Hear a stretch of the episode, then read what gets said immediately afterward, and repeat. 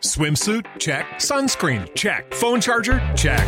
Don't forget to pack the 5 Hour Energy. It fits great in a pocket or carry on, and the alert feeling will help you arrive ready for anything. Now get 20% off when you use code 5HE Travel at 5hourenergy.com.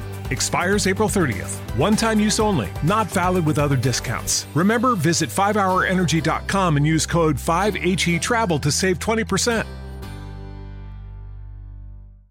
As humans, we're naturally driven by the search for better. But when it comes to hiring, the best way to search for a candidate isn't to search at all. Don't search, match with Indeed. When I was looking to hire someone, it was so slow and overwhelming.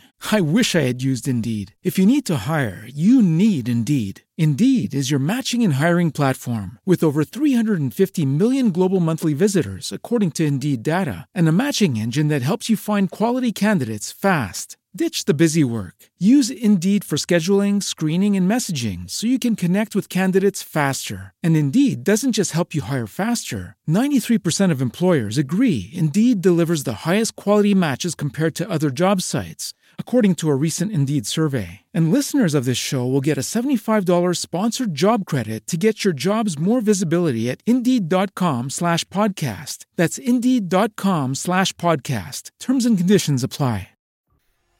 Hello, Legion of Audience. This is James, and before we get started today, I wanted to take a second and let you all know about the brand new Who Would Win Patreon. If you'd like to support the show and get behind the scenes access like you've never seen before, go to patreon.com slash who would win show right now. Who would win patrons will have access to outtake videos, early info on battles, and even get a vote on characters that we'll use in upcoming episodes. So if you'd like to support me and the show, head to patreon.com slash who would win show, and for as little as five bucks a month, you can define yourself as more than just a fan. You'll be an official member of the Legion. Hope to see you there.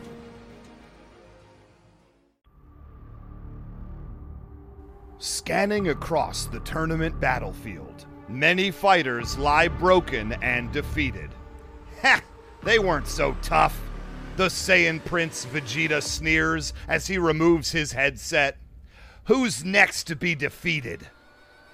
It is then that a rift opens in the ground and a portal to hell enlarges on the arena floor. Hovering out of that portal is the cape clad demon Spawn, who takes his place opposite Vegeta. Am I supposed to be scared of you? Vegeta stammers. Spawn just flourishes his many chains, lets his cape ripple in the wind, and waits for his new opponent to make the first move. It's number two versus the one. It's Saiyan versus Minion from Hell. It's Vegeta versus Spawn in a full redemption match today on Who Would Win?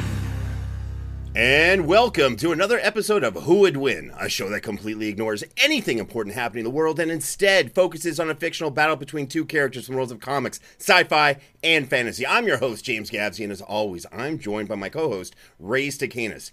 In today's episode, we have the ultimate redemption match. Yes, it seems both of our combatants have already made an appearance on the Who Would Win show, and both of our combatants have lost. But their losing streak ends today, where we have no choice but to give the win to either Vegeta, the Prince of all Saiyans and Dragon Ball's ultimate anti-hero, or to Spawn, quite possibly the ultimate anti-hero from Image Comics. As usual, I did the patented Who Would Win Google test just to see how many times this match has been discussed. And guess what? This matchup, surprise, surprise, has been discussed and discussed and discussed thousands upon thousands of times online. Yeah, this battle has all right. existed. I mean, it's crazy, right? This battle has, has existed online for at least, I don't know, 10, 12 years. And so many people have voiced their opinion on it. So many people brought up good arguments on the side, but it's never come to a clear decision or conclusion. That is until today on the Who Would Win show. Ray, I got to know, what are your thoughts on today's matchup? Well, look, we have two important characters right here. Vegeta and Spawn are two very important characters to me both. I love both of them. I repped both of them on the show before, and I lost both of those battles. So this is not just a redemption for Vegeta or a redemption for Spawn. This is a redemption for Ray, and I have to take this down. Look, Spawn losing to Captain Marvel was one of the roughest decisions. We can blame the judge, Stefan Thomas. Stefan Thomas was such such a rough judge on the show Oh, yeah. as far as bias against me personally goes that we even last week got a three star review saying, I love the show, but I hate Stefan Thomas. He hasn't even been on the show in like two seasons, and he's still tanking our reviews with that particular decision. On the other hand, Vegeta went up against Supergirl. And that's another fantastic battle. Look, Vegeta versus a Superman tile character. We've Dragon Ball Z Superman. Look, it's been through the ringer. I loved our particular take on that battle. Once again, did not love the decision that was made. I'm just happy that one of these two characters gets a full redemption today, and I, I am ready to be here for Spawn because I think he deserves it just a bit more. Okay, that's all really cool, Ray. You know, I, I gotta, sorry, I gotta address something that's been bothering me for years on the Who and Show. Literally years. There's only been three times uh, I've left a show really angry, really upset, really not in a good place in my head. One of them was Goku versus Superman. You rep Goku and completely Flawlessly. misrepresented that Goku could somehow use telepathy find Superman's secret weakness of kryptonite, teleport to where it was, bring it back to you. I was like, what are what world do we live in? That's not even a thing. The other time, Great argument. oh, it was absolutely garbage. The other time was when you wrapped our Lord and Savior. Of course, I'm talking about Megatron from the G1 series back in the 80s, up against Kong. Not even Kong versus Godzilla, Kong versus, you know, from Skull Island. And somehow, somehow you got the loss there. I was like, to the Who Would Win Show production team, how come I'm not repping Megatron? You know I'm crazy about Anyway, you got the loss, super angry. And then, and then Ray Stakenas. Vegeta versus Supergirl, and I had to rep Supergirl, and I'm like, what would Vegeta want me to do? Because I take these things personally. Vegeta would be like, he'd want a worthy opponent, so I did it. And I had so many ways for Vegeta to win. I prepared for it, and yet again, you lost. You lost again with Vegeta. I don't know how you could have done this. I usually don't get this angry or passionate before a, a matchup. I'm losing my mind here. I need assurances, Ray Stakenas, that you're going to rep Spawn the way you can. Convince me that you're going to do everything you can to help Spawn get the win and be worthy of the mantle of host of who would win. It was one of the first six episodes we've ever done in season one was Spawn versus Captain Marvel, which means that I've had over three full years, almost three and a half years at this point, to stew in the anger of that matchup. And you can rest assured, James Gavsie, I have stewed. You think a crock pot of chili tastes good if you put it on for 24 straight hours? Do it for three and a half years and see what that chili will be.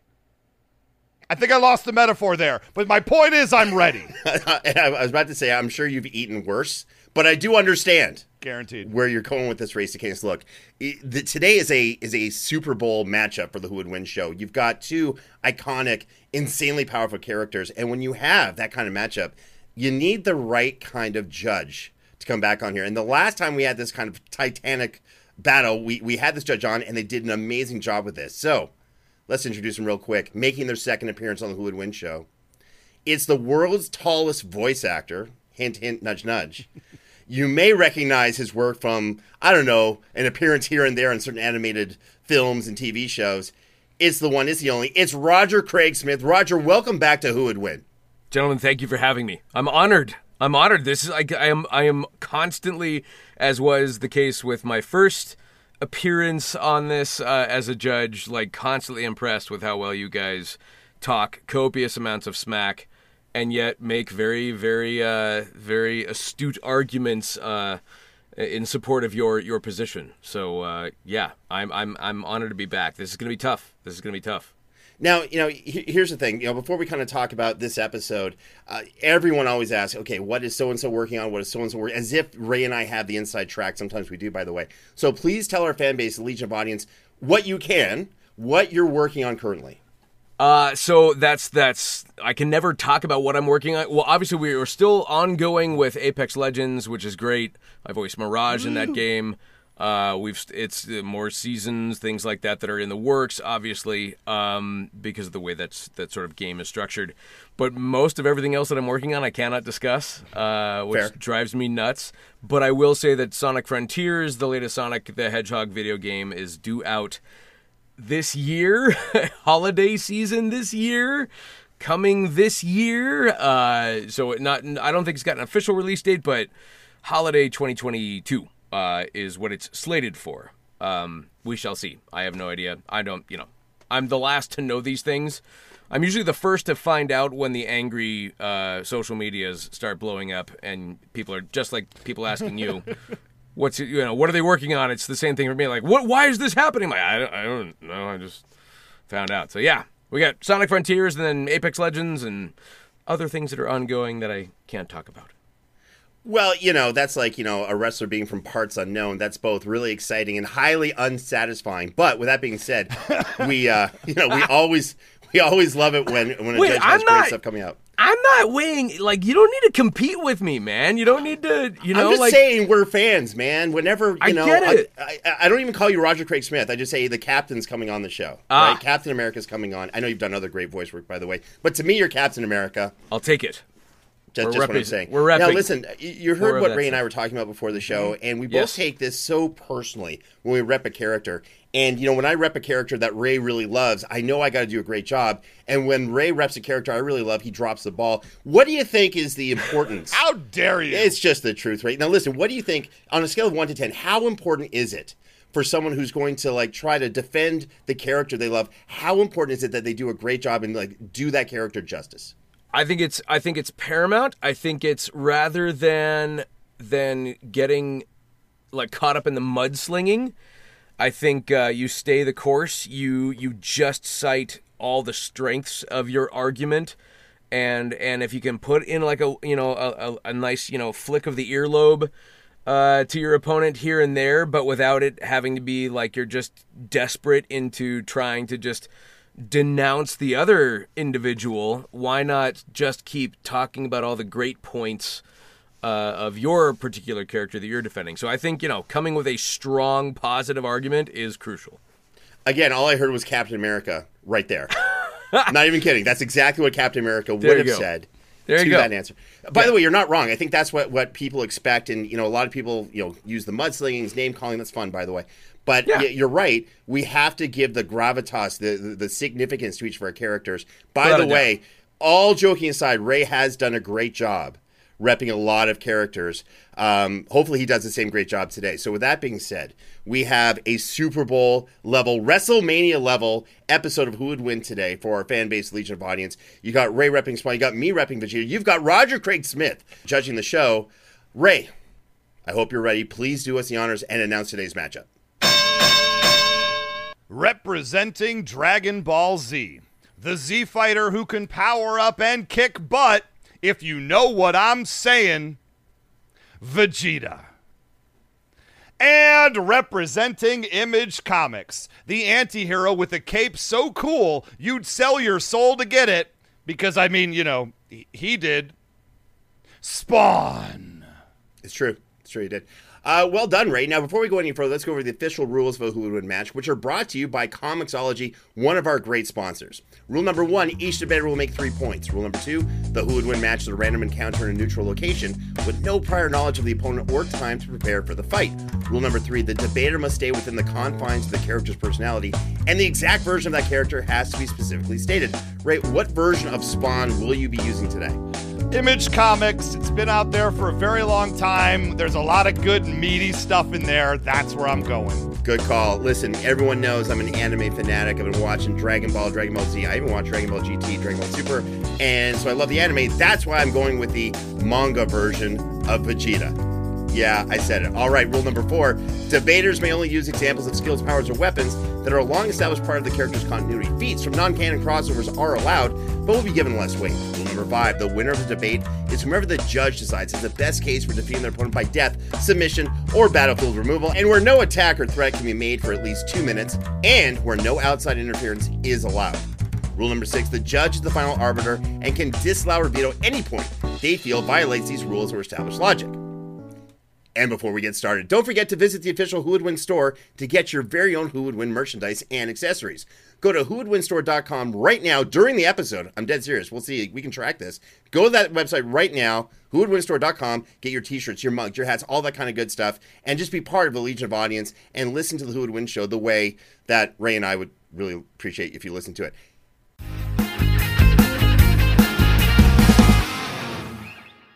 Need to supercharge your hiring? You need a super hiring partner. You need Indeed.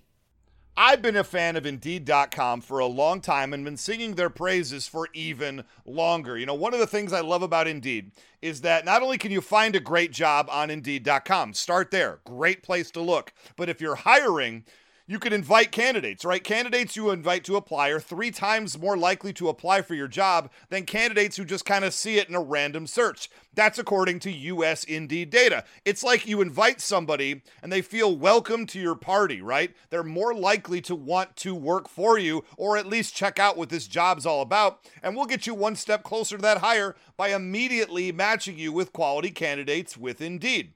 Indeed's going to do the hard work for you. It shows you the candidates whose resume on Indeed fits your description immediately after you post. You're going to find the people, they're going to put them right in front of you so you can hire even faster. And these are quality candidates. These are people who already meet your minimum expectations right off the top at the beginning. Join more than 3 million businesses worldwide that use Indeed to hire great talent fast. Start hiring now with a $75 sponsored job credit to upgrade your job post at Indeed.com slash WWW. Offer good for a limited time. Claim your $75 credit now at Indeed.com slash WWW. Indeed.com slash WWW. Terms and conditions apply. Need to hire? You need Indeed. We have a new sponsor for Who Would Win, and I think y'all might enjoy this one. It is Marvel Strike Force. Marvel Strike Force is a mobile game that taps into everything we all love about Marvel Comics. You get to pick a squad of your favorite Marvel heroes, you know, and villains, let's keep it real, and team them up to fight big bads like Doctor Doom and, of course, save the universe.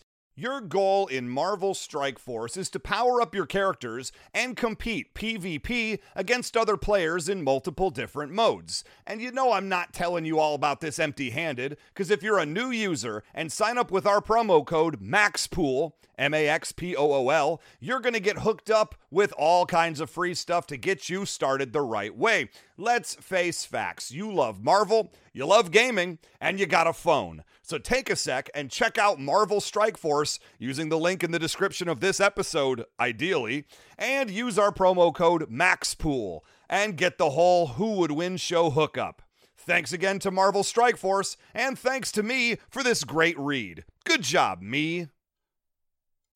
As humans, we're naturally driven by the search for better. But when it comes to hiring, the best way to search for a candidate isn't to search at all. Don't search, match with Indeed. When I was looking to hire someone, it was so slow and overwhelming. I wish I had used Indeed. If you need to hire, you need Indeed. Indeed is your matching and hiring platform with over 350 million global monthly visitors, according to Indeed data, and a matching engine that helps you find quality candidates fast. Ditch the busy work. Use Indeed for scheduling, screening, and messaging so you can connect with candidates faster. And Indeed doesn't just help you hire faster. 93% of employers agree Indeed delivers the highest quality matches compared to other job sites, according to a recent Indeed survey. And listeners of this show will get a $75 sponsored job credit to get your jobs more visibility at Indeed.com slash podcast. That's Indeed.com slash podcast. Terms and conditions apply.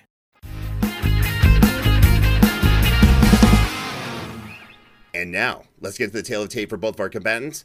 Ray, please give us the details for Spawn.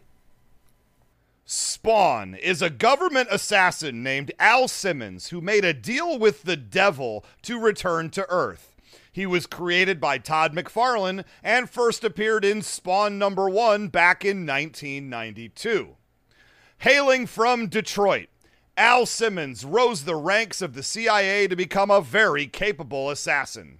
However, Al was plagued with morality issues at his job because they were asking him to, you know, kill innocent people. So his own crew killed him by setting him on fire.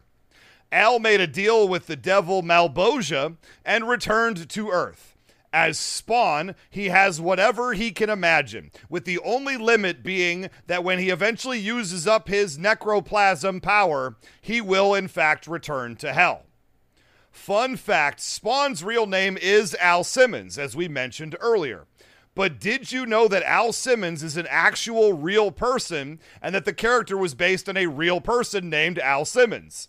Yes, and not only is Al real, but back in the mid 90s at Motor City Comic Con, Al Simmons saw a cosplayer decked out in a superhero costume in neon orange with a green cape and asked a convention worker to bring that young man over so he could meet him. See, cosplay in the 90s wasn't nearly as big a deal as it was now, so it was a little strange seeing costumes, especially ones that bright. Well, that young man came over to meet him, and it was, in fact, Who Would Win show co host Ray Stakenas. Al gave Ray some free merch, and they had a wonderful, pleasant conversation. That is Spawn. Way to make friends, Ray Stakenas. You know what?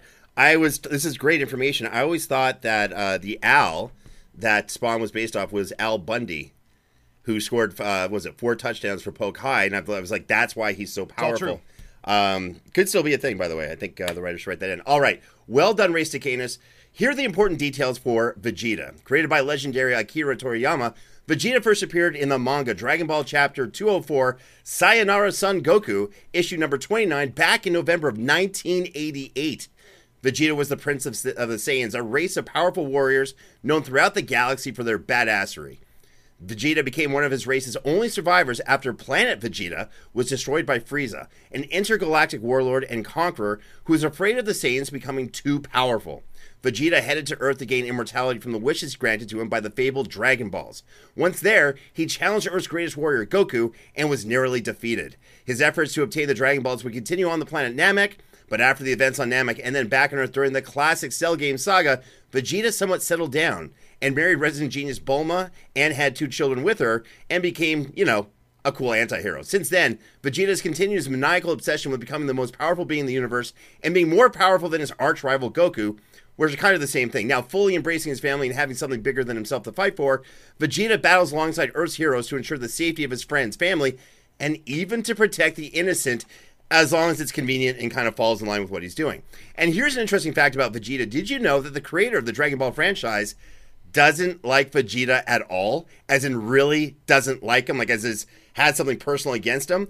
It's true, kind of. With the popularity of Goku, Gohan, Trunks, and all the other characters in Dragon Ball Z, Dragon Ball Super, you would think the boatloads of cash coming in on a daily basis would make Akira Toriyama love all the characters associated with the franchise. However, that's not actually the case, as it turns out that he's got some not so nice things to say about Vegeta. In the book Daizenshuu, Akira said the following about Vegeta. With Vegeta, well, I don't like him all that much, but I guess he was extremely helpful to have around. Turns out that Vegeta was a great device to move the plot forward and to give time for Goku to heal up and get back in the fight. Yeah, it doesn't matter because Vegeta's awesome. Everyone agrees with that. And you know what? I'll not like someone if I get billions of dollars for that character. It's all good. And now you have the facts on both opponents. Roger, do you have any questions before we get started? Why the name Vegeta? It's a play on the word vegetable. Yeah. So Gohan is a rice dish. Uh, okay. Piccolo is uh, an instrument I played in high school and got teased for. Yeah. You know, there's lots of different uh, double entendres, Yeah. if you will, for all these names. Okay. Interesting. Yeah. No. I mean, that's that's that's. It's just I from the get go. I'm like it. It's just it's just the weakest sounding name. Sorry. It's I so I just was curious why it just is an interesting thing because yeah, it evokes like cucumbers and there, there is a character named Cumber. You've got to be kidding me. And Raditz. Raditz, Raditz? character who has a name similar to Table, whose name is Tarble. Okay.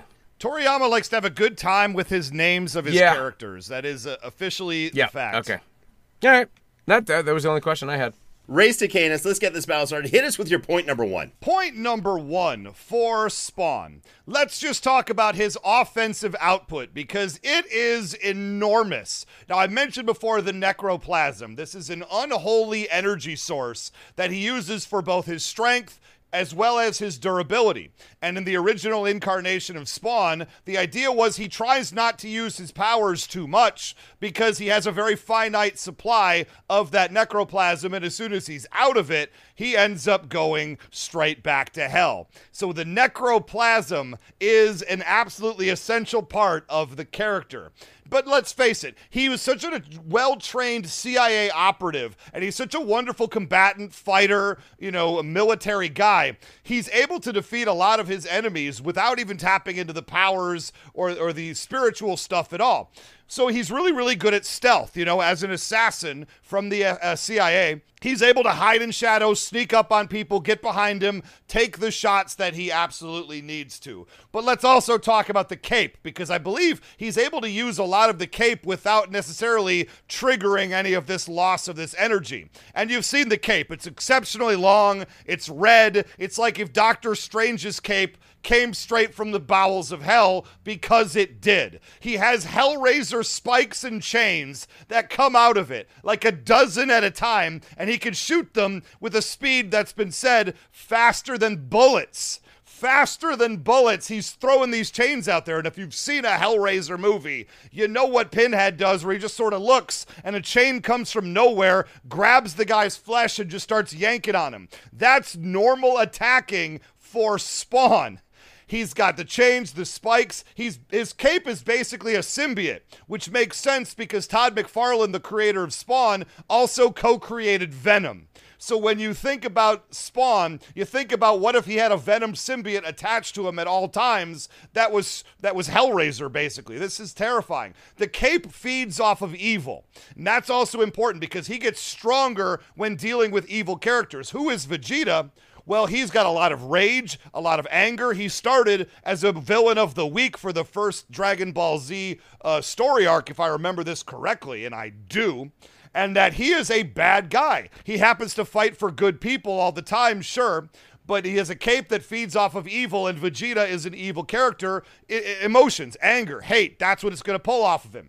Also, Spawn can fly. I know Vegeta can also fly, so I want to get that done right there. Now, uh, he's also very, very fast. Besides the spikes alone, he's been referred to as the Crimson Blur from the shadows and a character who moves with unhuman swiftness. This is a guy who moves very, very fast. When he punches you, at one point he hit the Violator and he knocked what was referred to as a basketball sized chunk out of this Hellspawn character, roughly, you know, uh, equivalent to him as far as demonic energy goes.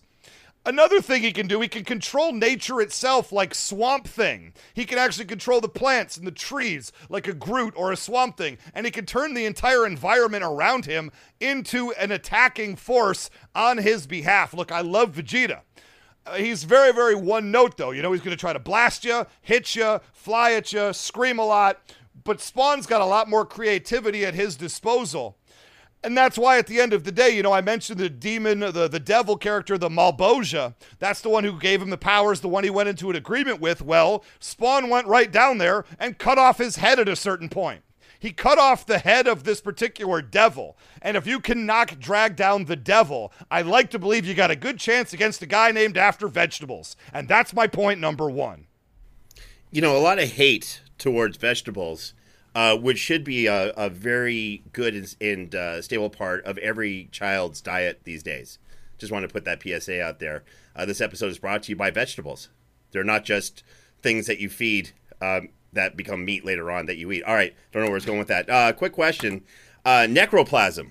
We're going to be mentioning this quite a bit, a little off topic. Ray Canis, if we were to play a drinking game for this episode of Who Would Win, where you had to take a shot every time necroplasm was mentioned, would someone be drunk by the end of point number two? Look, you've already had, I believe, up to four shots at this point. Uh, every single time I've I've personally mentioned necroplasm, do it again. Look, I wouldn't suggest anyone do this. I feel like if you were doing it with you know a Kool Aid or apple juice, that might still be enough to get you drunk because I'm going to be mentioning it a whole heck of a lot. All right, that's fair. Uh, you know, the only thing I'm going to push back a little bit is that use of the cape to its extremes does tap into, get ready, boys and girls, I mean, adults at home, necroplasm, because that's part of, you know, when he has to go to extremes and really tap into his internal power to extend to kind of enhance the power of the cape, he's got to use uh, tap into his necroplasm to do so. Uh, but with that being said, you know, Spawn is a really interesting character. Uh, came out at a time where his his power set, although not uncommon today, was really brand new, refreshing back in the '90s. I believe that's when he came out. Uh, so yeah, again, I love uh, Spawn, love the character but I think Vegeta has a lot more going for him. Let me get to that my point number one. Now, let's talk about the destructive power and physical, superpowered, for lack of a better term, insanity that Vegeta brings to the table. So, in the Dragon Ball universe, characters such as Goku, Vegeta, you know, they tap into their soul or internal energy or their ki energy, which, which makes them amongst the most powerful people in their universe and sometimes even in the multiverse that they exist within.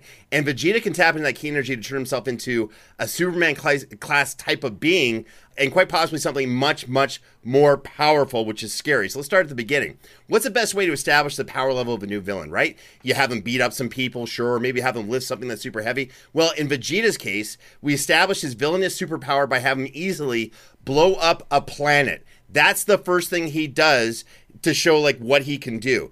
He he's one you know it's the first thing he he puts up two fingers and just casually says like yeah i don't think i finished all my business with this planet. Shoots out that beam blows up the planet and its moon super casually super easy. That's him. Vegeta destroyed a planet and its moon starting out. That's his starting out point with this guy. So how powerful is vegeta? Let's talk about his pure physicality at this point. He's got speed beyond belief. He can actually fly faster than the speed of light. His combat speed is so fast that the only way you can tell he's there is by the flash of energy or huge shockwave that comes from his powerful hits when they smash into each other in air. You see a shockwave where you feel it, where you see a flash of energy, and by the time you see it, he's already moved five or six times ahead of that. So you're not actually seeing it in present time. He's already way ahead. Let's talk about his reflexes and agility. Vegeta's reflexes are so sharp, so fast that he can dodge attacks coming at, at, at his speed of Goku, which he hits combat speed faster than anybody, and Vegeta can dodge and move out of out of that way. Goku is known as the best fighter, really pound for pound, in the Dragon Ball universe, and Vegeta can actually get out of the way of his punches at point blank range and his attacks. That's insane. Let's talk about his strength. So at the beginning of this, he trains in gravity chambers that are over 500 times the gravity of Earth. Now he's moved on since then. I'm talking about the beginning stages or mid stages. He's now so powerful that 500 times gravity doesn't affect him at all. He doesn't notice this. Look, lifting something that weighs a thousand tons, not class 100 like the Hulk does, a thousand tons, isn't that big of a deal for Vegeta anymore. That's how powerful he is. He is so durable uh, and so powerful. It's really crazy. And it's really partly because he's durable physically and his willpower. So, one of the most entertaining parts of the Dragon Ball franchise for me is seeing Vegeta get smashed through buildings, through mountains, cratered in the ground. Why? Because he gets right back up and does even worse to his opponents. But this, to put this in perspective, Vegeta has easily tanked destructive energy attacks that could destroy a planet. In fact, he's tanked the force of destruction itself, something called entropy, which was designed to erase anything it touches from space and time itself. And Vegeta tanked that. More on that later, by the way, but here's my favorite. He's got insane willpower. This is what makes Vegeta really interesting. See, Super Saiyans transform. They go from having dark hair to blonde hair through this process where they tap into more and more of their power. Well, the way Vegeta does that is he has to put himself through insane pain to get to new plateaus of power. That's why he's screaming as he's transforming. It is painful as heck, but he's like, don't care, I'm going through it. He has that inhuman pain tolerance and that durability. That's why he gets to new levels of power all the time. Look, I don't know exactly what the creative process was for Vegeta with Akira Toriyama, but you know, I think at first, his first appearance, they said, I got an idea. Let's combine Superman and the Death Star and make that the starting point for Vegeta. And then let's go up exponentially from there as the series goes on. That is Vegeta starting off. I think Spawn's in a lot of trouble. That's my point number one. Very interesting. Some of the things you're choosing to put on the table and not telling the whole story about James Gavsie. Yes, it is true that in one of his first episodes that he appeared on the show, Vegeta did blow up a planet uh, where he actually went down and he saved an enslaved population. And then upon leaving, he's like, I'm still going to be a jerk. And he blows up the planet anyway to really show what a jerko he is. Now, his character has undergone 10 levels of, of, of character growth since that moment. And character is important in a who would win battle. He doesn't blow up planets anymore. He doesn't want to blow up planets. He, he I wouldn't wouldn't say he necessarily cares about humanity more than himself, but he does care about Bulma and will not want to uh, have Bulma be disappointed in him. So he really, ever since that one time, won't blow up planets willy nilly like old Bachelor Vegeta used to do. And another thing, and I'll talk about it a lot, for as strong as you're going to say Vegeta is, this is a guy who loses a lot of fights. Vegeta's entire purpose in Dragon Ball Z is to get beaten by the big bad severely early so the big actual hero Goku can step forward and kick the guy's butt. I'll get more into that a little later on. I'm just glad Spawn's never lost a match never. or a fight ever in the decades long, uh, uh, you know, of his existence. All right, interesting points Ray Stakenas. Roger Craig Smith, you've heard one point from both Ray and myself. Where's your head at with this battle so far? So, uh, so okay, I was like I think we're neck and neck. To be totally honest, I'm not. It's, I'm looking at my notes right here because I have, I have extensive. I promise you, I have. I'm taking notes. Okay. I liked. I liked like how you guys kind of set up all their strengths, uh, but you also kind of admitted a couple of the weaknesses to the other side. I don't know. I'm kind of. It's a split decision right now. I'm not gonna. I'm gonna save kind of where my my uh, my logic is is working on here. I did like the idea. Th- this is something that's playing playing very much into my sort of like you know thought process on this. The the Vegeta seems kind of like a jerk, and the fact that Spawn's cape uh, with this uh, necroplasm and all of this uh, seems like the the idea that he would be feeding off of the energy of the, and the evil energy of his opponents. And with the way Vegeta seems to come off like a bit of a jerk, I don't know. That's uh, that's a tough one. So that's that's just where my brain's at right now. I've got I've I've got other things. Let's see. Uh, great job. Uh, let's see. Control nature. I liked that that kind of the the the aspect of controlling nature. I thought for uh yeah. Anyway, I'm. I don't. Yeah. I don't want to give too much. I know we've got we've got more to come. So I, yeah, it's the there's yeah the nature thing and the Vegeta. There's a joke there that I wanted to go for in terms of like you know I could see Spawn somehow controlling Vegeta's uh, ability to either germinate or blossom or something as a vegetable. Might that could really you know. But but then again, uh, there's the speed, and right now Vegeta is annihilating Spawn on speeds. I I'm giving too much. I'm giving too much. You know what? You know what I love about all of this. Like, you, I love when you're on the show because you kind of like you're you're you go into depth with this. But I love how you're giddy. Like the excitement that's coming from you is awesome. It's just, it gets me like kind of going too. Well, I you love when the guys- judge is so into this. Yeah, well, you guys are. Well, that's the thing. It's like, I, like I said, I know nothing about either of these things. I literally it was like my biggest question from the introduction of the characters was like, why Vegeta? It's a really dumb name. Spawn at least sounds cool or dirty or evil or something. But yeah, and and you guys are obviously infectious with your energy. So and it always it's like compelling points. It, and you you just it's rapid fire. Every time I'm starting to write something down, I'm like, damn it, I just missed what he said, and I know that he said something good. So yeah, well done, gentlemen. Well done. Thank you, thank you. Sir. What else you sir. got? All right, he wants more. Ray, I uh, I'm going up and up with this. Hope you're doing the same. Hit us with your point number two. Point number two for Spawn. Well, you're going to talk a little bit about some of the speed. Well, Spawn's a very, very fast character as well, uh, but he uses speed not just in the actual, like, uh, moving fast, but he has tricks. So, first off, I want to talk about his defense right here and the way that he can take a lot of damage because his body uh, is stated very early on is made of psychoplasm, which is a hell powered energy and and and it does it draws evil and it draws negative emotions from the people around it to heal himself that's what he does. He was at one point decapitated. His head was clean removed from his body. Many characters, that would be a bad moment. For Spawn, he just regenerates it back. No problem. Comes back from that. Now, he uses something called Hell Magic. And I think this is important because Vegeta relies on what is it, on his chi and the energy of the universe. Well, Spawn is a magical character, obviously. He's coming from the unholy underworld. And he draws evil from the area around him and sin, and he can redirect the uh, bad energy uh, away from himself, from his enemy, back into his enemy in the form of hell energy blasts. But he can also easily teleport and use illusions. You know, it's one thing to be reasonably fast, but if I can just keep teleporting out of the way, it doesn't really matter. And if I could cast illusions, which make you attack something that isn't there, I've got you exactly where I want to. And an important thing about him being a demon is the fact that the demons created the Hell Spawn, of which Spawn is one of them. These characters have been created to be impervious to any weapon created by mortal man. And that means that any kind of standard set of attacks isn't going to be able to put Spawn down. He can only be truly harmed by weapons and effects created in the spiritual plane. That being some sort of a holy weapon.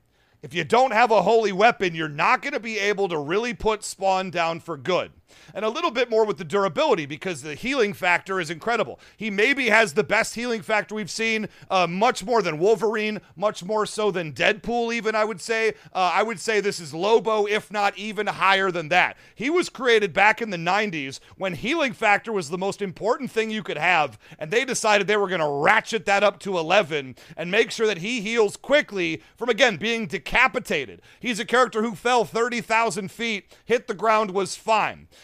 He can also do a few other interesting things that I found out. He can do shape shifting, so he can kind of modular, you know, create move his body around however he needs to based on attacking whatever. So you know, grips and holds aren't really going to work on him. He can also do phasing, you know, like characters like Vision, uh, uh, or that Ilka, Martian Manhunter, he can phase through other characters, therefore take up no space. So I don't know how you're supposed to blast a guy who could make himself just not be here for a short period of time. He's also dodged energy attacks. Energy attacks are known as being very, very fast, the power of energy with the speed of light. He's dodged energy attacks from point blank range. So we want to talk about speed. I want to make sure it's understood. Spawn can match Vegeta for speed. But one area where I think he absolutely has it defensively, etc., is he's mentally tougher than Vegeta.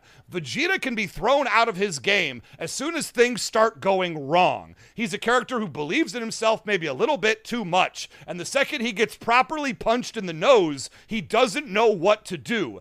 On the flip side, Spawn is so mentally tough, he was forced to relive painful memories, like hundreds of them all at once anything that would shatter the psyche of any normal person. He was able to tank, to take all of that sort of mental torture and keep going and keep going strong. At the end of the day, he's definitely tougher physically, but he's definitely tougher mentally. And that's my point number two.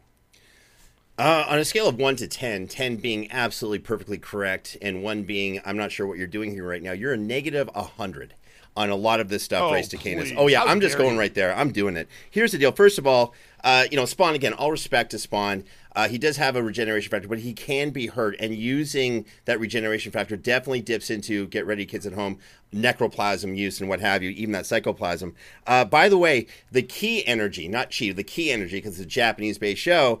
Um, this is a spiritual energy. They reference this all the time in the manga, I should say, as well as the anime. But the manga it is a spiritual, supernatural energy that can be measured sometimes scientifically. They can say, "Oh wow, that's a very powerful aura." like it's over 9,000, but it is a spiritual type of energy. This stuff's going to affect Spawn in a very big way. Uh, let's see. Vegeta is very familiar with people who can disappear, go intangible, uh, have you know healing factors where they can regenerate right away. He's dealt with that before. This is old hat for him. Finally, uh, good luck in in Spawn keeping up with Vegeta's speed. Not going to happen. This is someone who can travel, uh, you know, vast distances insanely fast and can do it even faster. More on that later. And la- actually, the last thing, Vegeta is insanely mentally tough. We've seen that all the times when he's faced with death. He's like, "I'm not giving up. I'm not going to lose. I've got to fight. I got." He's overcome insurmountable odds all the time, where lesser beings give up. That is Vegeta. Let me get to my point number two to clarify some more cool stuff about Vegeta, and let's talk about his fighting style and cool things he can do with his power. So he's been trained since birth to be the greatest warrior in the universe. And that's on top of the fact that he comes from a, an insanely long line of ultimate warriors. So genetically, this person's been designed to become a warrior. It's like uh, T'Challa has been, you know, uh, comes from a line of, uh, of royalty and geniuses and ultimate fighters and all that kind of stuff to create this ultimate being. Vegeta is that for his race. Now, to say he's a fighting prodigy would be a vast understatement. Remember, Goku, the main star of Dragon Ball, the main badass of, Goku, of, of Dragon Ball, he hasn't defeated Vegeta. He really hasn't. But Vegeta has actually knocked out Goku. That is an insane win. That's Goku versus Superman. That's get debated all the time. Well, Vegeta's actually knocked out Goku. When you've got a victory over Goku, you're automatically an elite status in geek culture. Uh, his fighting ability, I always said, is also due to his insane willpower. There's a character named Babidi, a magical character, who gave Vegeta a magical upgrade, and he did so thinking he would be control of Vegeta's will. It was kind of a weird exchange. I'll control your will and your movement, but I'll give you insane power. Vegeta's like, cool, I'll do that. And then when Bab- Babidi tried to get him to do something, you know, say, hey, move over there, whatever, Vegeta's like, nope not going to do it. And his willpower enabled him to completely overturn and just dismiss Babidi's you know control. Keep in mind, Babidi was controlling that the Dragon Ball's version of Satan at the time was a character named Dabura, but it had you know he had like it was Satan for that that universe, and Bobby was controlling Satan, but the willpower of Vegeta was like too strong. He just can't be controlled that way. Uh, let's see, he, yeah, so his mind can't be controlled, and someone can't affect his soul because of his willpower, his internal ki energy. Now, in terms of fighting, Vegeta can literally do it all, from boxing to kickboxing, wrestling, submission holds. He has beyond mastered all those fighting abilities. He really has, and he knows how to use them against opponents who are powerful enough to destroy destroy planets, the universe, enslave people, the whole thing. And he's done all this kind of cool fighting against every type of opponent you can think of. People that go intangible, people who control time, people who can grow large, people who can, you know, put their their, their mind into another being. All that kind of stuff he's already fought against. Remember, this is Dragon Ball. Everything you can think of has already been done times 10. So as a result, just like Goku, he's created some really cool attacks that all have the planet the, the, the ability to destroy planets or he can focus them just to affect the opponent he's taking on to absolutely, completely, 100% obliterate them. So he's got the Galick gun, which is really cool. This is his signature technique. It's purple in color. This is his big go to weapon uh, that can absolutely take anyone out when he wants to. He's got the Lucora gun, and this is that full power energy blast volley where he uses both of his hands machine gun style to shoot out yellow blasts of energy. Really crazy. It's an area type of attack. So good luck going stealth. He'll just take out the whole area in. He's got the big bang attack where he raises his hand very dramatically, points it up in the air, creates a huge big ball of energy, and shoots it at something. That is going to mess him up bad, really badly. There's the final uh, final impact. Same type of energy blast used to destroy that planet I mentioned before. Insanely powerful. He's got the ga- gamma burst flash, and this is designed to blow apart multiple enemies who are stronger than himself. This is insane. He's got. He's like, listen. I know I'm powerful. I think I'm the strongest of all time. But just in case, I got to face off against people that are more powerful than me because he does encounter that. And he's like, I don't know when I'm going to do it. I have an attack to completely obliterate people, multiple people and opponents who are way more powerful than me. He's got that. That's how smart he is. And then he's got my favorite attack, the final explosion, which can literally take out gods. More on that later. By the way, he can control his blast of energy and his keys so well that he can make like constructs out of them, like Green Lantern. This is weird. And these constructs are so powerful, they can completely restrain that character, Goku, when Goku is in an elevated Super Saiyan, like ultimate power form. That is insane. Look, one of Spawn's biggest weaknesses is his lack of creativity in using his powers and weapons. I'm not saying he's not creative, but man, if Ray or myself had those powers, well, if I had those powers, I'd be doing crazy stuff all the time. When you look at Vegeta, his fighting experience, his training, all that kind of stuff, this is someone who I know is a universe level threat if you choose to be. Now, but the real reason why Vegeta is such a great fighter, Ray, you mentioned this before, and a universal level badass warrior, is because, and someone who made the god of, of destruction scared, is because now, you said it, Vegeta has something to fight for. He started off as a villain, but now he's 100% anti hero because he's got his wife, he's got his kids, he's got his friends, he's got his way of life. He actually likes the planet Earth. So he's going to fight someone who he thinks is a threat to him, and he's going to fight like hell if he thinks if I'm if I don't win, I'm never going to see my family ever again. That motivation plus that fighting skill plus that power is going to put him way over the top in this battle. That's my point number 2. Wow, there's a you're you're you're misstating a lot of stuff there, James. Obviously, he's never actually formally defeated Goku at any point. I know you want to pretend he has, but twice he's had Goku down. Once he just had him down, and before anything could actually happen, the fight was interrupted by other characters, and the fight ended. So it, we don't actually know who was going to win that fight. And during the uh, the Buu arc, a second time, he did knock out Goku, but that was well after a battle was already done, and it was like well after the fact. Look, if I go 15 rounds with Mike Tyson, I step out of the ring, and James Gavsie steps out of the crowd and sucker punch punches my, you know, absolutely uh, decimated body, he, I guess, can claim a victory over me. But is it worth anything? No. The thing I know about Vegeta is that he loses all the time to the point where one of the questions that I saw when Google uh, popped up when I first started Googling some stuff is Has Vegeta ever actually won a fight? Because he's well known for losing almost every single fight he ends up taking. Why? Because he's a character trope who's there to lose the fight to make Goku look stronger. I've said it again. Look, some of the losses that he's taken, uh, the list after list after list goes bigger and bigger and bigger, minimum 19 times. 19 times over the course of the series, and it is bigger than that. He has lost to run of the mill characters as it goes. You talk about how powerful he can be but narratively, he never truly is. I just wonder if he has wins over like insanely powerful opponents. I hope I can find something that kind of talks about that. And we're at the turning point. But before we get to what Roger has to say, let's celebrate the Who Would Win Patron of the Week. Every week we choose one of our amazing members of the Who Would Win Show's Patreon community and put them in a battle. Ray, which patron do we have today? This week's patron of the week is Eric Lehman. Eric Lehman, you're here. Lehman? I don't know, but it's you, and you're here, and you're going to be fighting today. Listen, when you have Eric Lehman on the show, you got to put up an insane opponent to take on someone as powerful as Eric. Okay, I'm going to go there. Let's have him go up against. Yeah, let's do it. In honor of Roger Craig Smith in his last battle, let's have him go up against Green Lantern. Well, Green Lantern, first off, Green Lantern's in deep, deep trouble in this battle, first off, because Green Lantern, this is the Who Would Win show. And the Green Lantern has never won a battle on the Who Would Win show. I believe he's been on the show three different times, including with Roger Craig Smith as judge, and he has lost every single time he's been on. He lost to Iron Man, he lost to Pinhead, and a, a, separate version. I forget who the other one lost to, but it was it was rough. He doesn't win fights. So sorry, Green Lantern. You make some of your fancy constructs, much like Vegeta. You're there to get pummeled by some sort of threat to show us that that threat is very, very potent and powerful. In the case of today, that threat is Eric, and Eric will just walk right up. And Green Lantern is going to start creating cities, and he's going to start creating giant, giant fists fists to start punching down on Eric, and he's just going to look Green Lantern in his soul, and he's going to say, This is the Who Would Win show. You have no power here. And all the willpower of Hal Jordan is going to just plummet. It's going to all completely leave his body. He's going to turn up a weeping mess in the fetal position, and Eric's going to walk over and give him a little Orange Cassidy kick.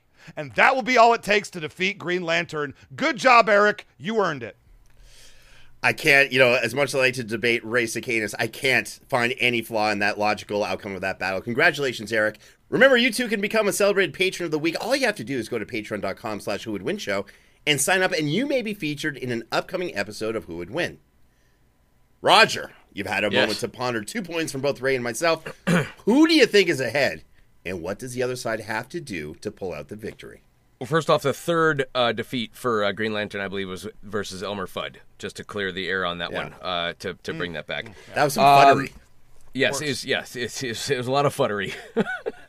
Fuddruckers. I don't. Yeah, I don't know where I'm going with that one either. So the question right now is, who do I think is ahead? Correct. Who is ahead, and what does the other side have to do to pull out the win? Okay. Okay, yeah, because I've been yeah. So I've got like essentially I've got like your point ones, your point twos, and then I've got like an overall kind of list with a lot of ups and, and down arrows and things like that.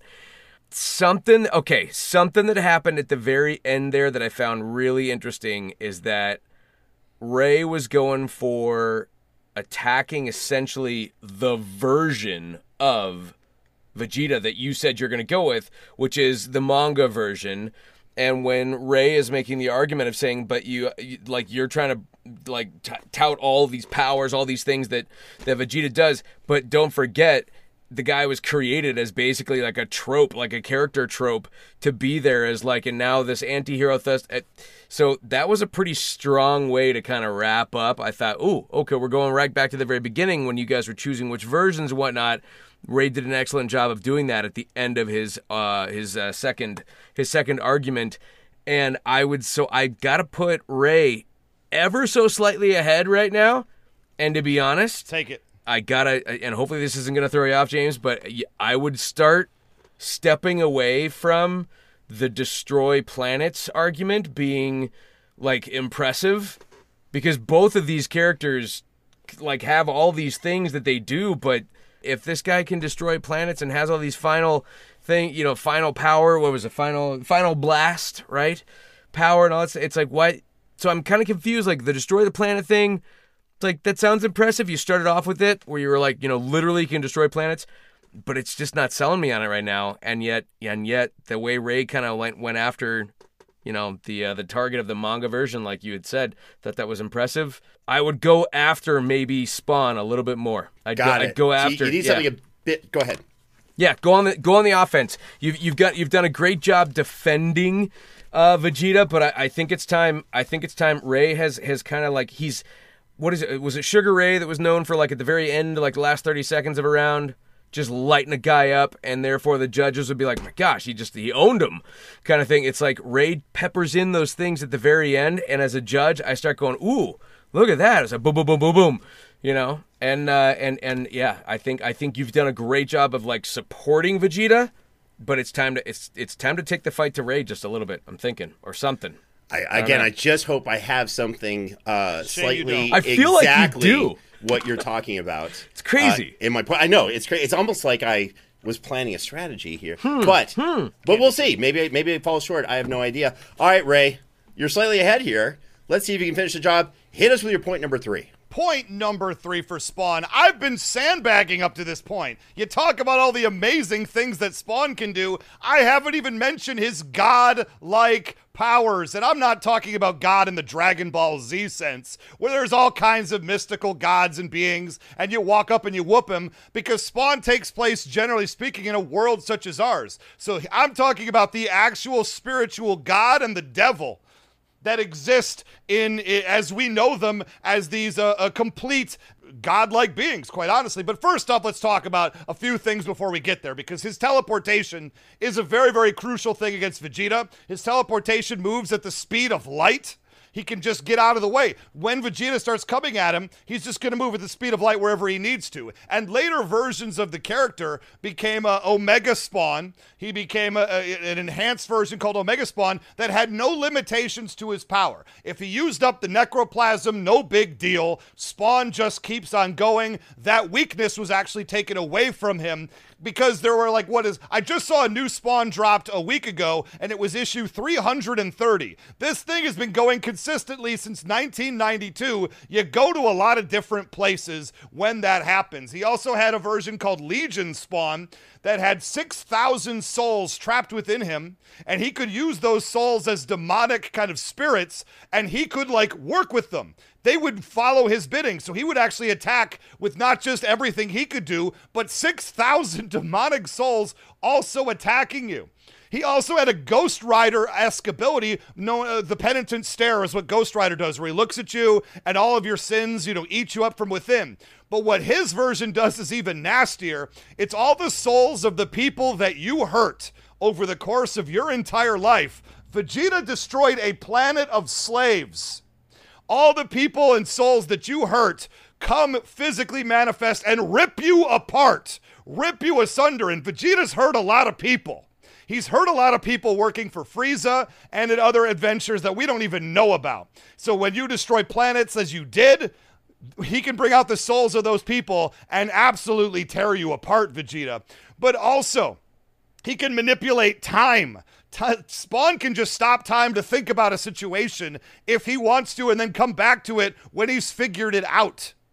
And the most important things he's done, he can open portals to both heaven as well as hell. He could literally open a portal to hell, shove Vegeta in there, and close it behind him, locking Vegeta in a hell dimension for eternity if he wanted to. He could also do it to heaven, but I don't think he's going to go that direction with Vegeta. He's going to sense all that anger. But the most impressive feat that Spawn ever did because Spawn switched sides a lot. He started working for the for the Hell people, then he worked for the Heaven people as a Divine Spawn. Then he decided you're both kind of not that good uh, when you really break it down. I'm gonna just work in the middle. So he had all the forces of Heaven and all the forces of Hell attacking him all at once. He was able to win that battle. And then opened up his very own pocket dimension. And he took actual God and actual devil in the story, the two, shoved them both in a pocket dimension to fight it out away from everybody else because the destruction of the planet he was on was too much.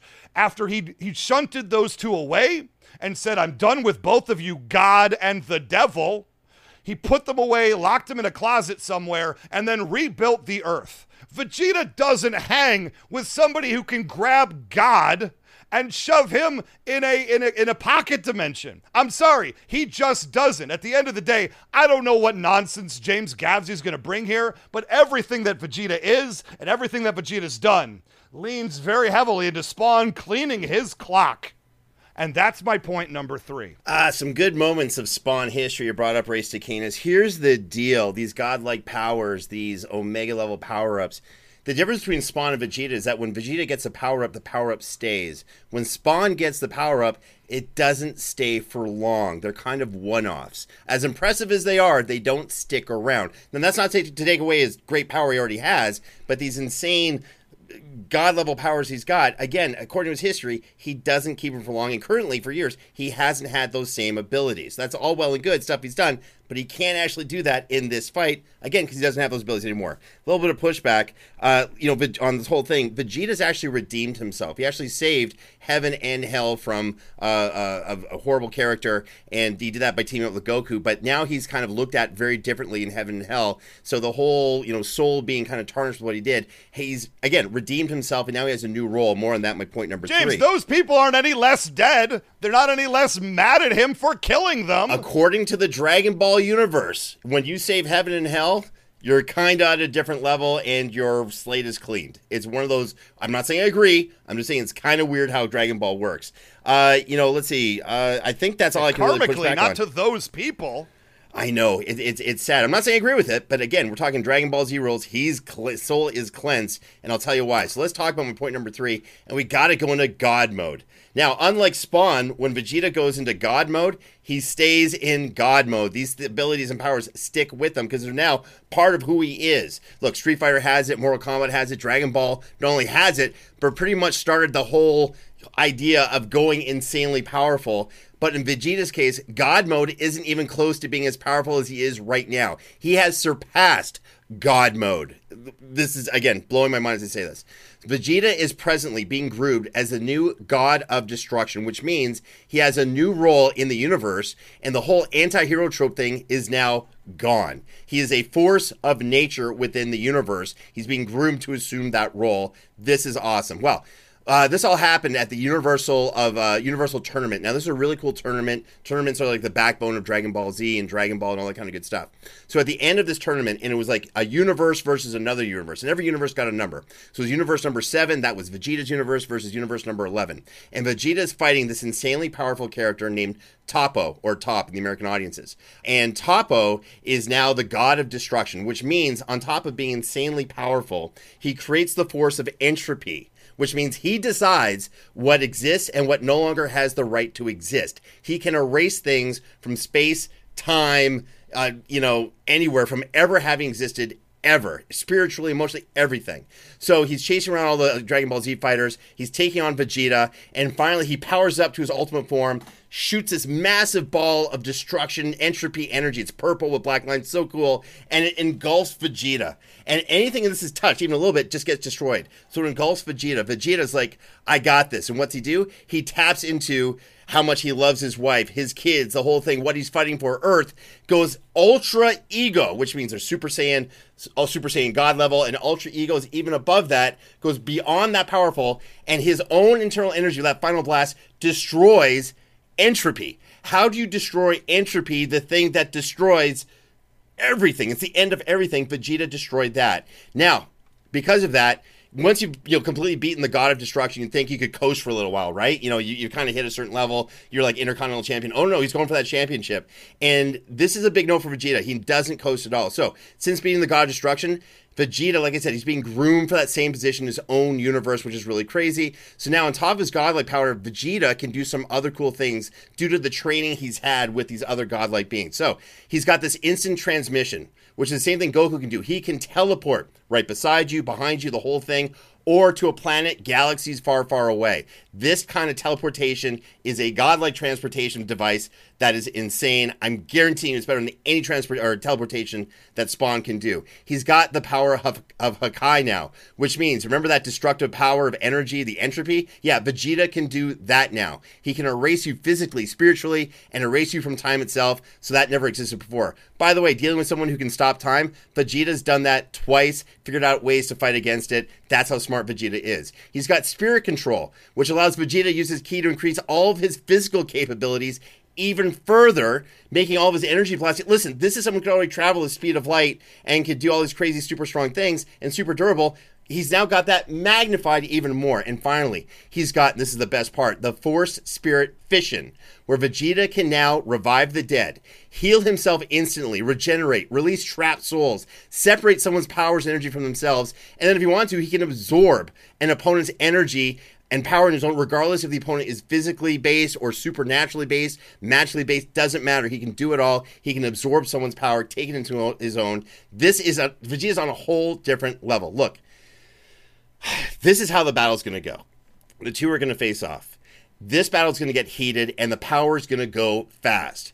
And then all of a sudden, Spawn's going to kind of try to do some cool spiritual types of attacks on Vegeta because he thinks that's where he's the weakest. That's where he can feel that anti-hero trope, whatever. But then Vegeta's gone, Vegeta's gone full hero, god of destruction. Starts thinking about all of his his wife, his friends, his kids, his son, his daughter. And when he feels all that pain, that triggers another transformation, which is what happens all the time in Dragon Ball. And Vegeta hits a new plateau of power, and it's just too much for anything Spawn can do because that's how he is now. He's got a new role in Dragon Ball. He is the god of destruction, no longer the sidekick, the anti, the trope, what have you. In the end, that's why Vegeta wins. That's why Spawn loses, and that's my point number three. I mean, look, this is the actual reason why James Gavsie took the manga is because of a story that was written last year uh, in 2021 where Vegeta now there are many gods of destruction. It's not like Kratos where there's just one, the god of war, for example, and then you have to kill him and you take his thing. Because Vegeta was being trained by a god of destruction to kind of enhance his power, and because it is such a new storyline, a lot of the stuff that James is talking about is theoretical, and he hasn't actually shown himself to uh, amass all these levels on a consistent level for this character. This is a pure James Gavsie move move to say, hey, in a recent storyline that for all we know, a year from now is going to be wiped out as a dream as far as we know. And he's going to pretend this is actually who Vegeta is. He is not. Vegeta is the character who loses to literally everybody on the planet. Vegeta has lost to weak characters. He lost to Androids 13, broke his back. Android 18 broke his arm and he basically gave up. Cell, Goku, Zarbon, Recoome,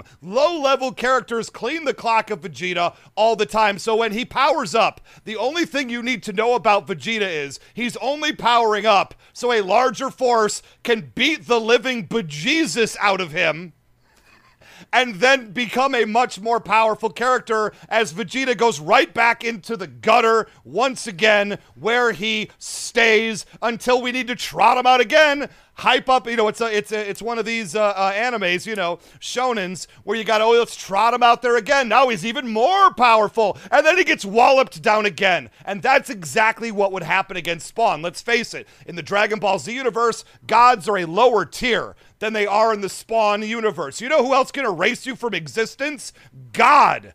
God can do that in Spawn's world, and Spawn beat him, locked him in his own pocket dimension, and that's exactly what would happen here with Vegeta. If I'm sorry, but if you could fight the entire host of heavenly angels and demons at the same time and win, take God the devil, shove him in a pocket dimension, and say you're done. I don't understand uh, for a reason that one singular God is going to be enough in this case. At the end of the day, Vegeta loses, Spawn wins. That's why Vegeta's always number two. Vegeta's done everything I mentioned, plus there's going to be an anime version that's coming out soon. And secondly, I love these points. All right, Roger Craig Smith. You've heard three points from me. You've heard six or seven points from Ray. I pack them in there. so now is the time for you to make a decision. Take us through your process. Tell us a story, if you will, and reveal who you think wins this battle between Spawn, and Vegeta. All right.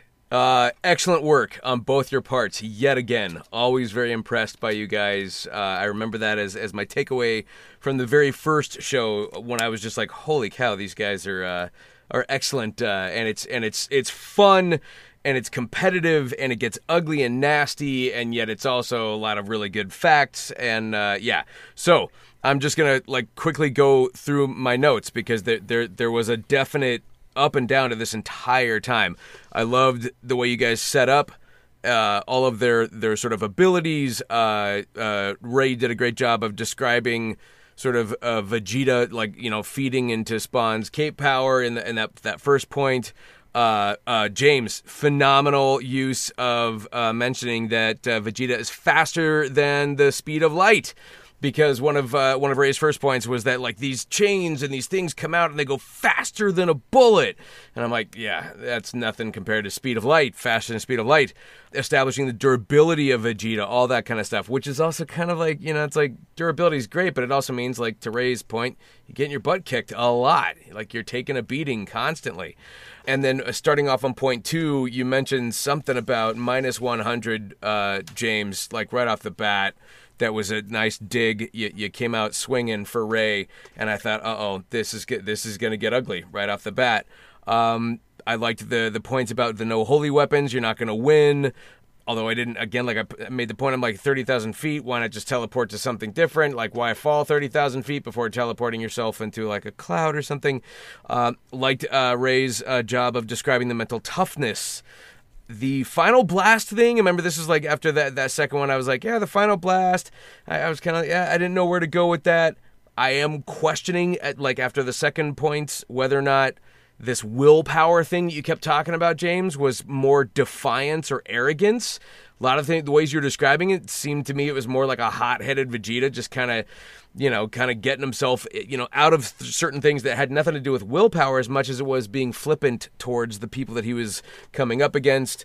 I couldn't figure out if he was more stubborn than mentally tough, whereas Spawn sounds very mentally tough. We then get into three, and this is where it was like you guys, yeah, this like I obviously it was this this you know I'm trying to build up to this, but you guys did a great job of making this very difficult. Uh, the godlike power the I, I, Ray, unfortunately, you brought up like you know speed of light, but the problem that I had like uh, with the speed of light argument with the the godlike powers is that Vegeta is faster than the speed of light, and I thought, oh, oh, ray not good. The part that does work really well is that again using the souls of those the uh, th- those that the enemy did wrong to to pull out. I think you said six six thousand or sixty thousand souls. Was it 6,000, 60,000, something like that? Well, six thousand souls inside of him for this uh, one version. Otherwise, it's literally every soul that there Vegeta, you go uh, has wronged. So I just you know like like and the the shoving of God and the and and and the devil into a you know pocket dimension all that. This God mode then then James with the the universes versus the universes and, and entropy and and battling all of that. You did a really great job, James, when you at the end of your argument in 3. You laid it out for me and you said this is how the battle's going to go and that was what basically had me kind of going, okay, yeah, now finally someone's making it very clear. Because as the judge, you start, you get overwhelmed. You hear like a ton of points. You start hearing all these things that are, that are, you know, that are coming at you, and you're trying to think, is that which way is it going? And James, you did a phenomenal job at the end of that that third argument uh, for saying this is how it's going to go. Uh, so, yeah. That said, it came down to two things, guys well, I guess I don't know, I know the, the, the actual number, but it came down to, well, really one thing, but two things that you kept mentioning, James, throughout, and it's uh, the wife and kids. So you kept bringing up wife and kids, and with Spawn, there are we have no wife and kids that was mentioned. I, I didn't hear too much about it. There was never any sort of well, like she's dead and remarried somebody else. There you go. so he, you know, I mean, like he really didn't have a lot he could do there. Like it happens but the wife and kids. Yeah. And and so that was what was kind of tugging at me throughout this entire thing. And James, you did a phenomenal job of mentioning the wife and kids throughout. The one problem I have with that, James, is that we all know, we've all been like teenagers. And at some point, and we've all been on the receiving end of like you know a, a wife a girlfriend a, a spouse a loved someone that we are with you know being unhappy with us. And when those kids hit puberty and for no reason other than the fact that his their their dad's name is Vegeta they just start doing what teenagers do which is to hate their parents and to want to be defiant against that and to view their parents as the enemy inside the house. Considering that Spawn and will take the energy of the people that he's that he's working against and the people that they've wronged in Vegeta's own household, his own children, his own wife, they would have hatred towards him and in the end the love of his wife and kids would be his undoing because Spawn would simply use that against him and this victory has to go to Spawn. It goes to Spawn. Wow. There's just yeah. It just oh, Roger I'm sorry. Craig Smith. Roger Craig Sorry. Smith. Wow. I didn't. I thought the wife and kids thing, and then I thought, but teenagers are jerks, and they're gonna But do something. I gotta tell and you, Veg- Vegeta's teenage son Trunks is Yeah? part of the team. He saves thi- his dad. He like he wants think- his dad to win. you think- he fights you for his think dad. it But works do they way. always get along, James Gavsie? no. And he's been wronged by Vegeta before several times. I love that point. I love Oh. that point. I'm just because saying- I just Smith. won James. the most important redemption battle Oh. in Who Would Win show Roger history. Craig Smith. Roger Craig Smith. I got to tell you, I love your story. By the way, that was awesome. That was James, awesome. I, I gotta a say- shower after that. I really spent the you last two minutes thinking before I the was show, getting Ray. it Let's, ripped let's away just from call me. it. Let's call it as it is. You need a shower But I mean, before look, the show. James. No, I typically need a shower on a moment to moment basis, sure. But right now I am sweating bullets and I don't know what to do because I was prepping how angry I was about to be. And now I have this weird feeling inside of me and I don't, I can't explain it. I can't codify it. It's, it's called, it's joy. I don't know what this is and I don't No, like it. I got to tell you that you know I love Vegeta right as a character. Spawn's fantastic too, but Roger Craig Smith and Ray did a great job with it. If you had to attack Vegeta, going after him physically, going after him, you know, with an energy based whatever, spiritually or it's just not going to work at this point. You're right. The one vulnerability he has is this emotional attachment to his family, which is where you were going with this right? And that is something who can Spawn could definitely tap into. I really think that would be the only way Spawn could get the victory, but it's definitely a path to victory. So I think Roger, not you, Ray, but Roger Craig Smith, I think you did a great job in repping Spawn in this battle and showing uh, how he could get the win. Ray Stakenas was also here. But Roger Craig Smith, How more importantly, dare you? did How a great job. dare And the story His at the end, by the way, was fantastic. Oh, Okay. please.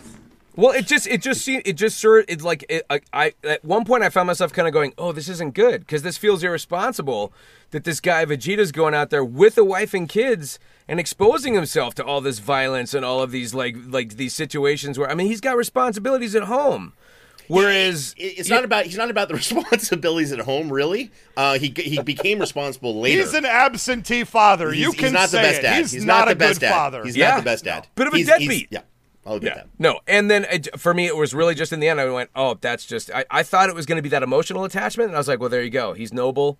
He's you know he's fighting for all the right reason." And then I just thought, but it's going to be his undoing because all it's going to take is the what. Like, yeah. So what if you just told me now that his own kid, you know, is part of the team, and that's that's great until Vegeta smells a little bit of booze on his breath after he comes home 10 minutes past past curfew and goes that's it young man you're going to your room and you're gonna you know you're grounded for the weekend then what happens to that team member as like all kids would do anger and you know and and he's viewing dad as his enemy and then spawn just takes advantage of that turns the entire family against him. Vegeta you know. Well this was another fun fight. Roger i gotta tell you we the, the whole production team gets so excited when it's announced that you're coming onto the show please come back. Uh, whenever you have a project please tell us because we'd love to broadcast for legion of audience and all of our thousands sure. of fans and kind of whatever. We just we just love everything that you do and just get more continued success. With that being said where can people find you online? People can uh, you know so i have a very very like right now i have a very serious love-hate relationship with all social media in general. I am on twitter and instagram. It's at roger craig smith. I do have a website rogercraigsmith.com that i run myself that i don't do anything with um, that said i'm thinking about someday getting off of social media but continuing to do certain forms of content posting just on my website uh, without comments and without the need for likes and feedbacks and all that stuff. And people can take it and do with it what they want. But uh, I will definitely, uh, I, I, like I said, we've got Sonic Frontiers, which has been a highly anticipated video game that's coming out uh, hopefully the end of this year.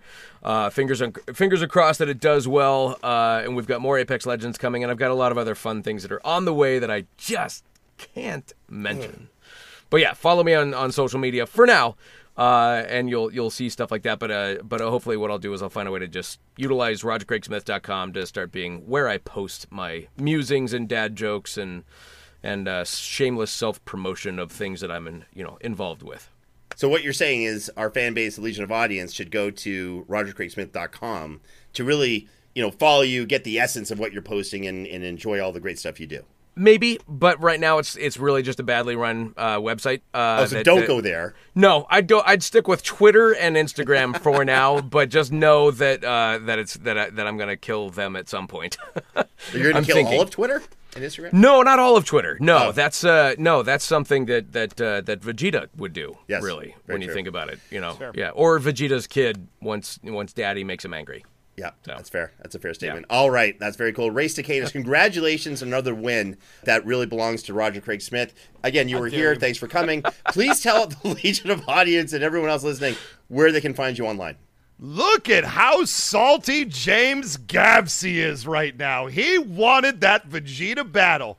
That Vegeta wins so much that he tried to pull his ultimate James Gavsie tactic of whatever the last page of the last issue of the thing I've read in a shonen comic where literally the power scale just exponentially goes up from the start till the end of time until all these people are universes unto themselves and it gets ridiculous. And even then, it still wasn't enough because Trunks took Vegeta by the hand and walked him into a pocket dimension portal so Spawn could get the victory today and recreate the Earth after it was gone. Look, everyone, this might be the biggest hashtag Victory Friday we will have ever. Ever seen in Who Would Win show history. I will say right now, when I was working at Respawn, uh, entertainment on a little game called Apex Legends. We all got word in the office Roger Craig Smith was shooting a thing. It was for the Game Awards, I believe. Uh, playing Mirage in one of the greatest things I've ever seen in life. Go YouTube it; it's awesome. It was live Mirage uh, at the Game. I can't even express how fun it was. Well, he showed up after prepping for that with like donuts and coffee and snack foods, and he brought them all into our kitchen area and sat for hours hanging out with everybody. And I got to go and say hi at that time. And you know how much I love snacks and donuts and baked goods and basically eating in general. And I would say that that that moment was the second greatest thing that Roger Craig Smith has ever given to me because this victory takes first place all time. Detroit. I'm back, baby. Unban me, Detroit. I got Spawn the victory. It's time to let me back in the city. Hashtag let Ray back into Detroit. You can find me on Twitter at Almighty Ray. I want to read a quick review. Love this show, Sir David Gabriel Joseph, five stars. I love the show, and I always want me to win. Well, you're not part of the show, Sir David Gabriel Joseph, so I don't know how that works. He says to uh, further go on, but the April Fool special with the bagpipes I hated, laughing, cry, laughing, cry. Well, those bagpipes episodes don't like you either, Sir David Gabriel Joseph. It's not about you. I'm glad you want to win the episodes, but either me or James wins, except for very, very rare other episodes. My point is, thank you for giving us a five star review. Go to Apple Podcasts and do it yourself. We deserve it. Good night, everybody. You know, speaking of snacks, I think we got to cut back on the sugary snacks before. Maybe you know we should get uh, some snacks with uh, some necroplasm. I just had to say that one more time for this episode. All right, listen, you can find me on Twitter, Instagram, and Facebook by typing in at James Gavsie. Feel free to check out my question of the day, which I actually post on a weekly basis, if that makes sense, uh, where I'll ask the geek culture questions that everyone wants to know and uh, cause some controversy, some arguments. We'll make some friends, we'll make some enemies, but we'll have fun, hopefully, as we do it. Remember to join the official Who Would Win Facebook group to make a suggestion for a matchup for the show and be part of our growing community. You can also find us on Instagram and TikTok at Who Would Win Show. Don't forget to subscribe to us on Apple Podcasts, Spotify, and wherever else you go for your podcast. On behalf of myself, Ray Stakenas, and the rest of the amazing Who Would Win production team, thank you once again for checking out another episode of Who Would Win. We'll see you next time.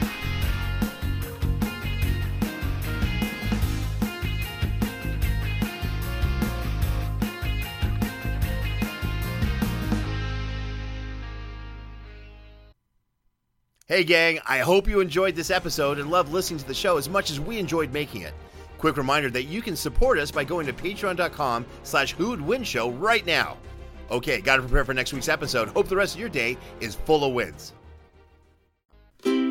Sup, everyone? Brian here, host of the TV and Movie Trivia Podcast.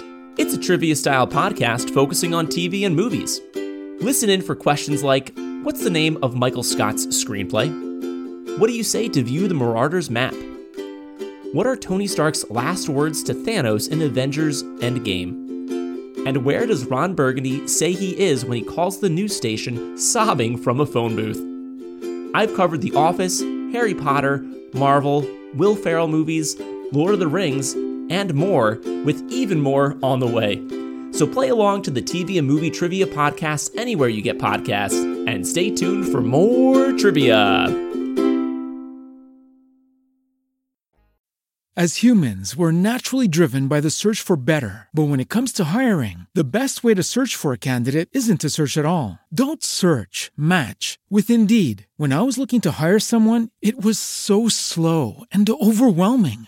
I wish I had used Indeed. If you need to hire, you need Indeed. Indeed is your matching and hiring platform with over 350 million global monthly visitors, according to Indeed data, and a matching engine that helps you find quality candidates fast. Ditch the busy work. Use Indeed for scheduling, screening, and messaging so you can connect with candidates faster. And Indeed doesn't just help you hire faster. 93% of employers agree Indeed delivers the highest quality matches compared to other job sites, according to a recent Indeed survey. And listeners of this show will get a $75 sponsored job credit to get your jobs more visibility at Indeed.com slash podcast. That's Indeed.com slash podcast. Terms and conditions apply. Everybody in your crew identifies as either Big Mac Burger, McNuggets, or McCrispy Sandwich. But you're the filet fish Sandwich all day. That crispy fish, that savory tartar sauce, that melty cheese, that pillowy bun. Yeah, you get it. Every time. And if you love the filet of fish, right now you can catch two of the classics you love for just $6. Limited time only. Price and participation may vary. Cannot be combined with any other offer. Single item at regular price. Ba-da-ba-ba-ba.